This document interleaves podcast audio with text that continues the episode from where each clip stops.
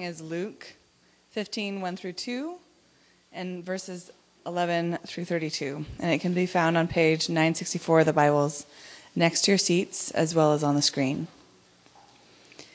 This is God's Word. Now the tax collectors and sinners were all gathering around to hear Jesus.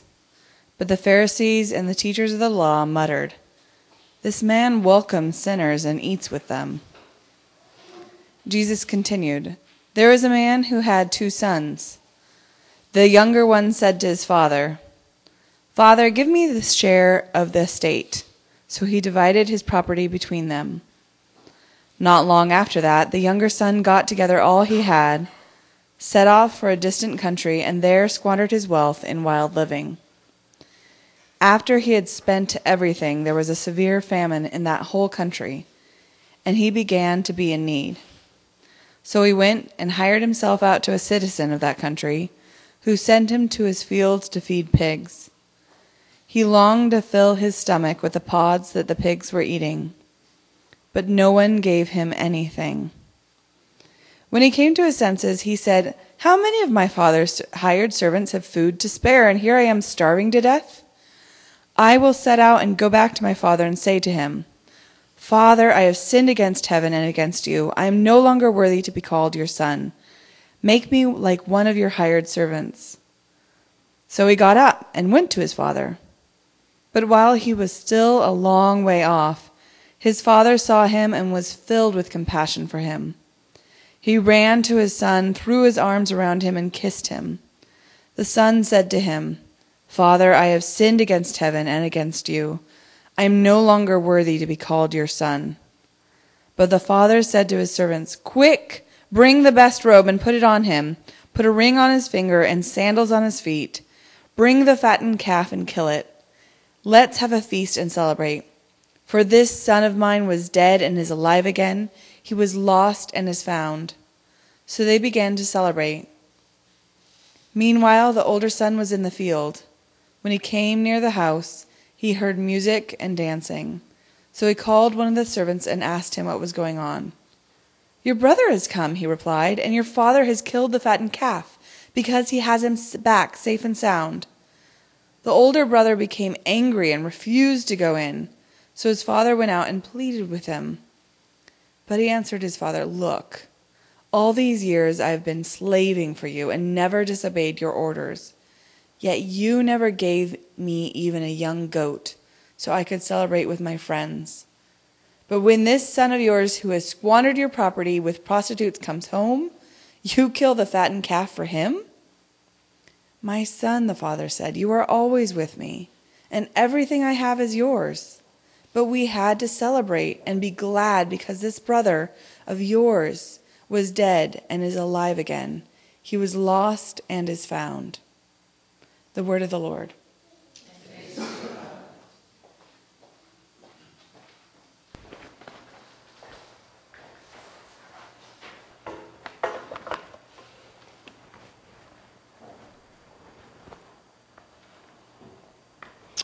Will you pray with me? Our God of grace, we sang a song that our hearts are open, that all hearts to you are open. And we may try our best to close them off. But most of us, probably this morning as we sit here, are at least hoping that you are a being with whom it is safe to open up our hearts and you are. The world has often not been safe for us, but you are indeed safe. Um, not, you might not necessarily give us what we were expecting. You might not necessarily take us places that we would have um, mapped out ourselves. And yet you are safe because you have our best interests in mind. As we sit here, we come from very different kinds of postures and places and moods, and whether we come mad at you or mad at others, whether we come um, joyful, thankful, happy, whether we just come worn out or confused, whatever the case may be, we sit here and we, we really um, universally are more of a mess than we care to admit.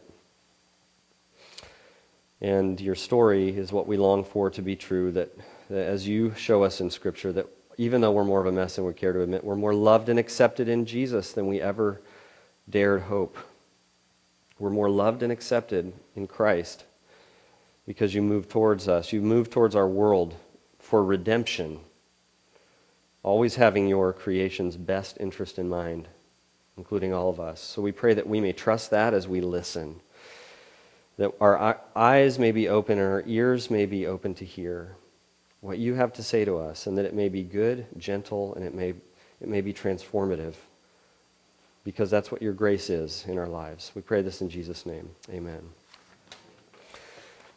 So the um, the the younger son. Last week we talked about the older son, and his he was angry. He felt angry and superior. And today we talk about the younger brother a little bit. He, he there's this this key phrase in the story where in verse thirteen, where it says, you know, he he he asked for his share of the estate, and then verse thirteen. Not long after that, the younger son got together all he had and set off for a distant country.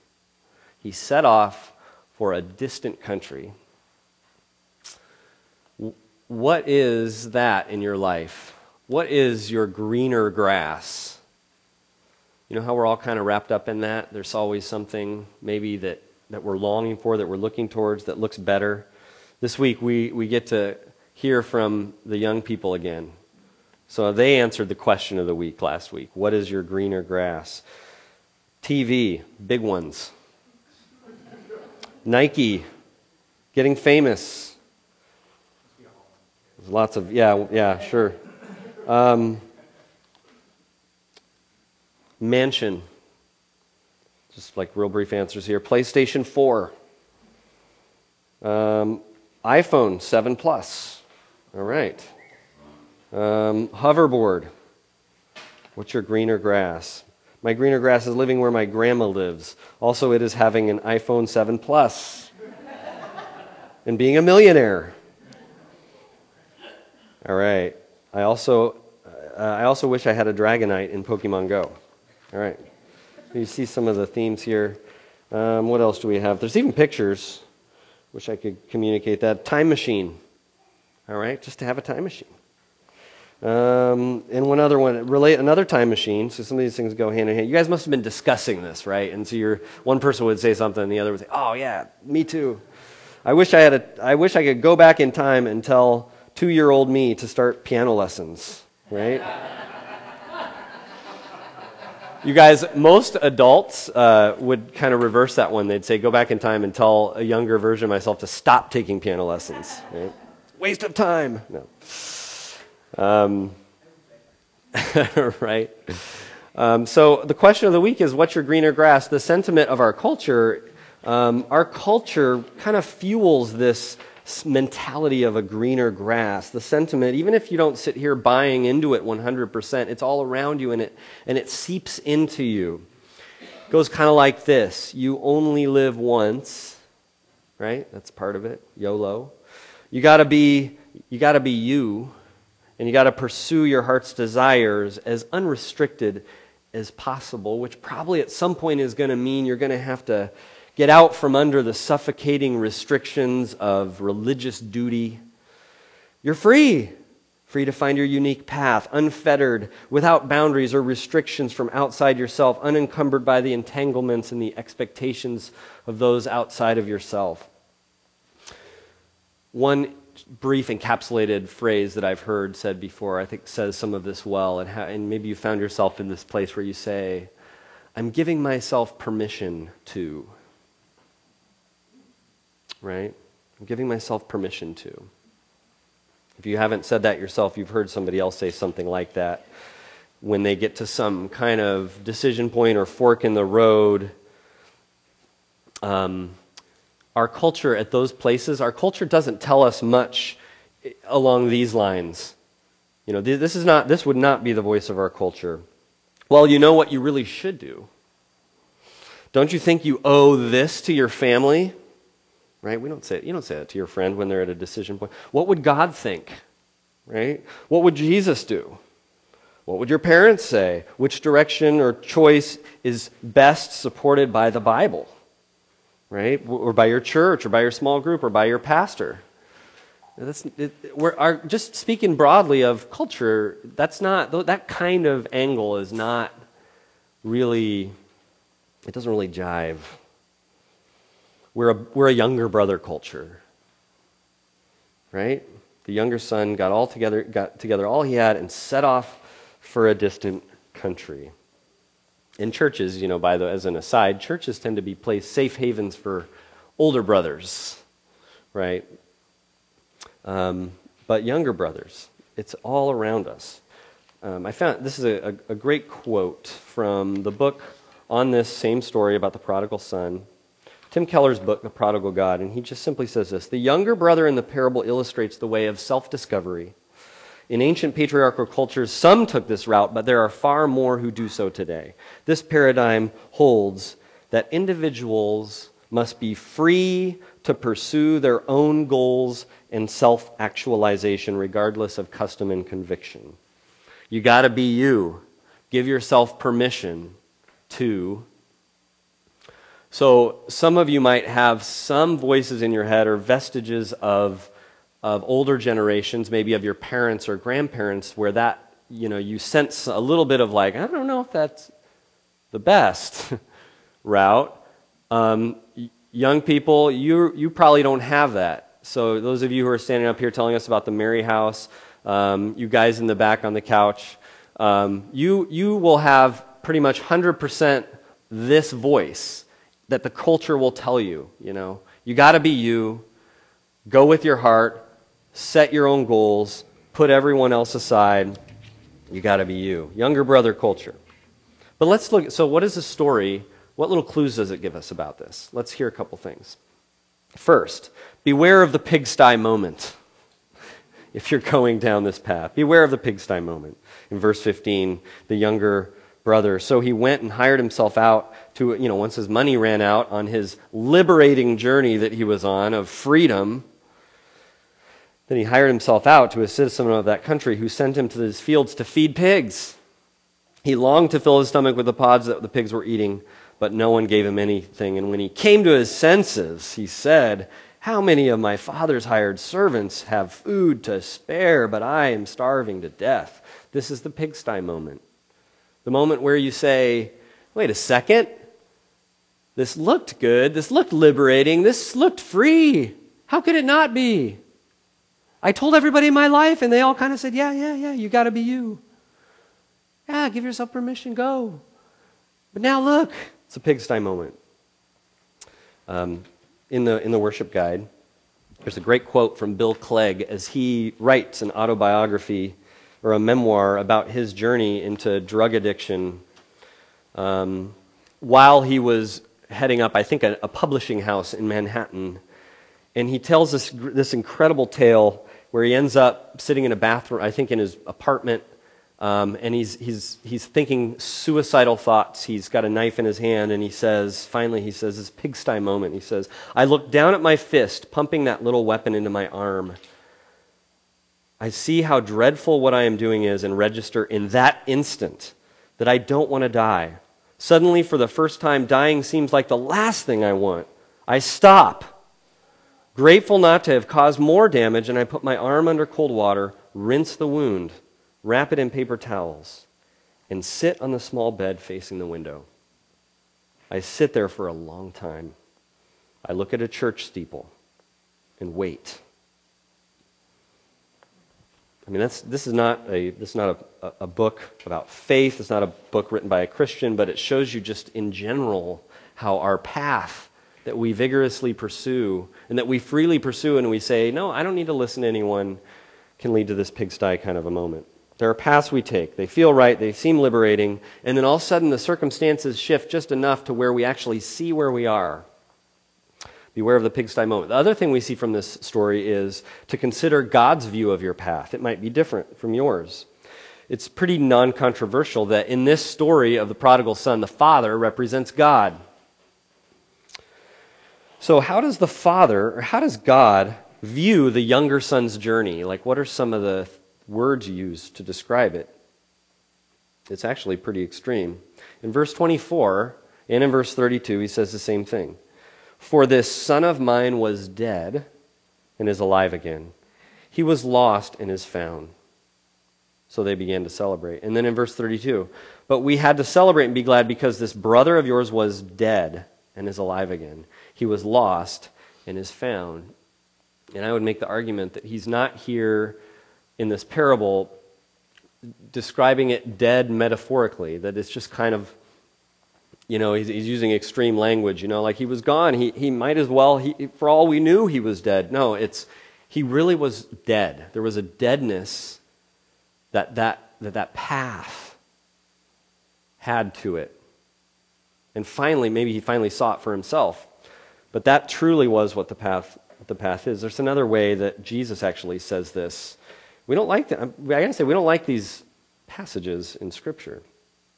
But this is Jesus' own words. He says in Matthew chapter 7 Enter through the narrow gate, for, for wide is the gate, and broad is the road that leads to destruction. Wide and broad is the road that leads to dis- destruction. It doesn't, doesn't sound very liberating and free, this path. And so that's so just, just to, to look at the story and say, wow, isn't that interesting? In, in the two places where we hear from the father about kind of how he views this journey that the younger son is on, dead. That's the phrase, that's the word. He was dead. Um, so if you put these two things together, you've got this idea that it, uh, what's happening a lot of times on this liberating um, freedom journey that we find ourselves on in parts of our life, that there's such a thing as pigsty moments, and that in God's eyes there might be a spiritual deadness going on. So, can we at least consider the possibility that our own vision for the paths that we choose, the paths we go on, might be a, at least a little bit skewed? We might not have the best vision always for um, the directions we take with our life or with parts of our life. And maybe you can see that in yourself. You can probably see that in others. You've had somebody in your life. There's a really good chance, because I know because I talked to a lot of you, that in like in the last five years, let's just make up a number. In the last five years, somebody significant in your life just kind of gave themselves permission to do this thing or make this decision or go this route or make this choice. And, um, and you, kind of being in their orbit, in their matrix of friendships or relationships or community, kind of say, oh, that's going to have implications on some of us. And, and maybe part of you is like, yeah, I want to, you know, I want to kind of let you be you and I want to respect you. But there's another part of it like, have we done justice to the interconnectedness here of you just being you? We're more connected than we often like to think. And another, another um, place, another book actually, where Tim Keller is dealing with this kind of this part of our culture, and he says, the late modern freedom narrative, he calls it the late modern freedom narrative, undermines human community in general. Maybe you've seen that at work. He says at the human level, find this very interesting, at the human level, love does not grow or even survive alongside the self absorption of the late modern understanding of freedom and choice. So we're thinking about that's so you might consider that God's view of our kind of free choices and our, our liberating paths we take um, is that it's not quite as free and as liberating and as wonderful for us as we might hope. So, where, where do we go with this? Let's shift. Let's shift gears and, and think about a radically shocking kind of liberation that the Bible is leading us towards. It's shocking. Let me read it. Let me read to you how shocking this is. Let me read you Psalm 149, verse 45. I think that's right. No, that's the wrong one. Psalm 119, verse 45. Um, yep, Psalm 119. It's the longest psalm in uh, the Psalms, really long, and it's every single verse has to do with God's ways or God's scripture or God's word. And so this is verse 40. What did I say? I'm sorry. 45? Yeah, verse 45. I will walk about in freedom.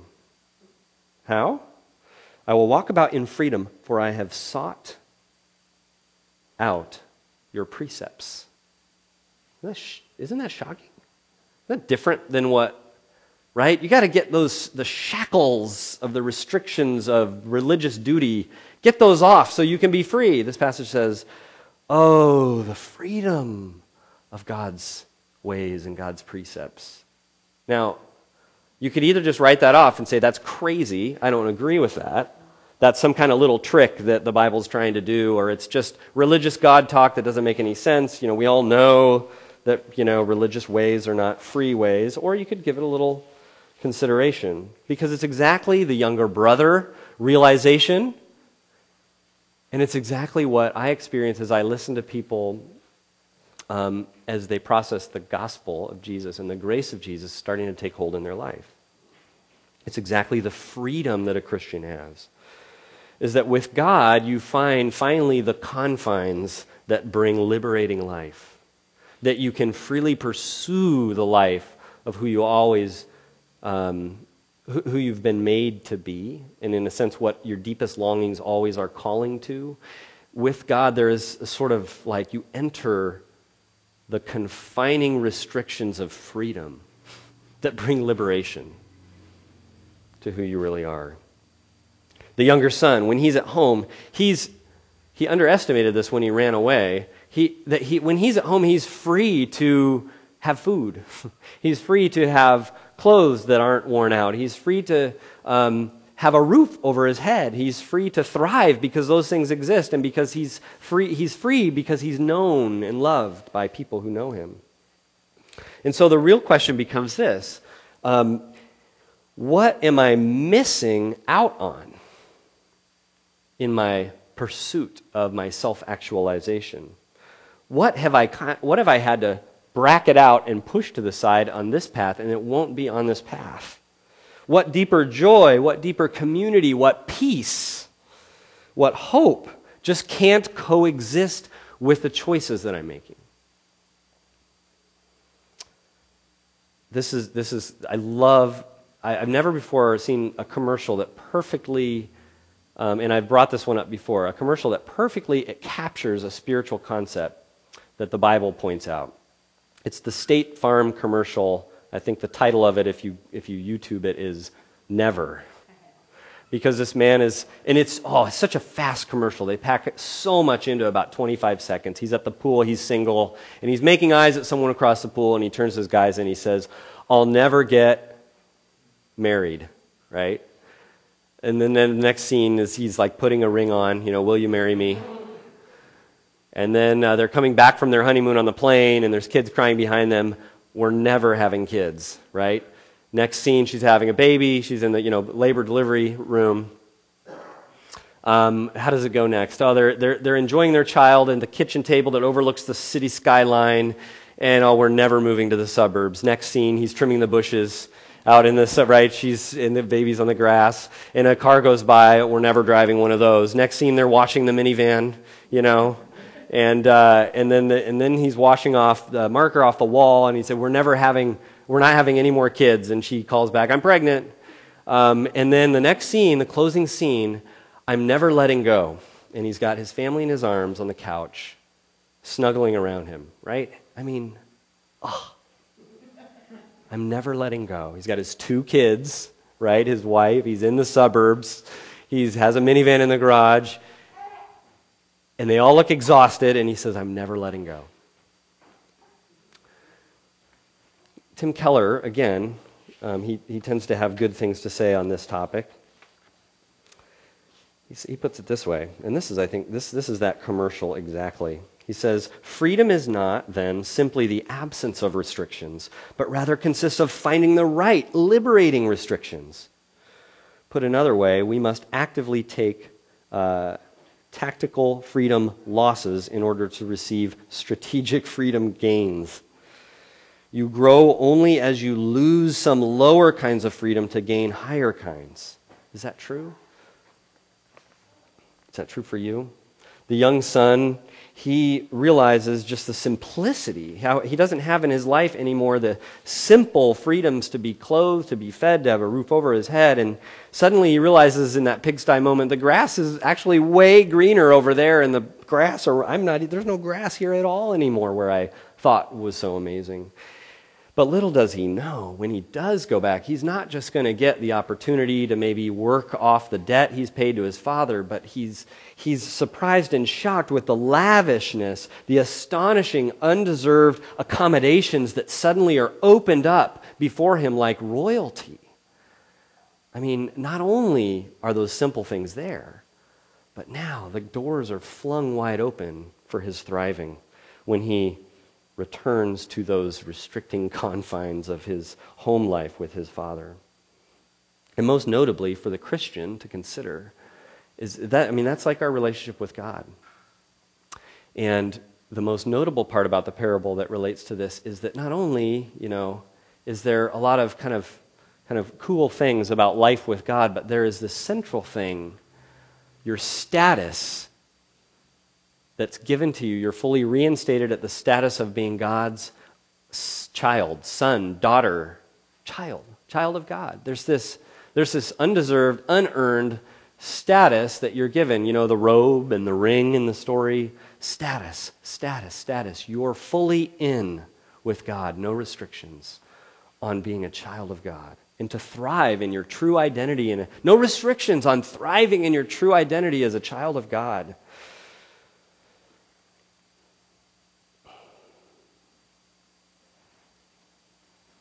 So I, I, want you to kind of just think for a second about some aspect of your life, some area where maybe you resonate with the voice and you've had the voice of, I'm giving myself permission. You know, some part of your life, some area of your life that has maybe fit some of this freedom narrative. And then I want you to consider that if there was some kind of returning to God, yielding, being vulnerable, returning to God in that aspect of your life, or maybe in your whole life, maybe you're, you're one like, my whole life needs a return. But in some way you return to God in this part of your life. What, just imagine yourself being shocked at a whole new sense of God's care in your life. A whole new, just amazing, lavish involvement of God that had sort of, he got it had seemed very kind of distant in a concept that in your yielding of a part of your liberation narrative, suddenly you, you find that it all switches, and you actually, in yielding that liberation narrative, you find liberation. You find yourself wrapped, embraced in the arms of God in a way that you thought you never even thought faith in God could be this way. What's one, what once looks like invasive restrictions transforms into liberation and freedom before the Father in heaven. Could it be possible? It's probably going to be something very, this is not a concept. This is, very, this is going to be something very specific in your life, unfortunately, right?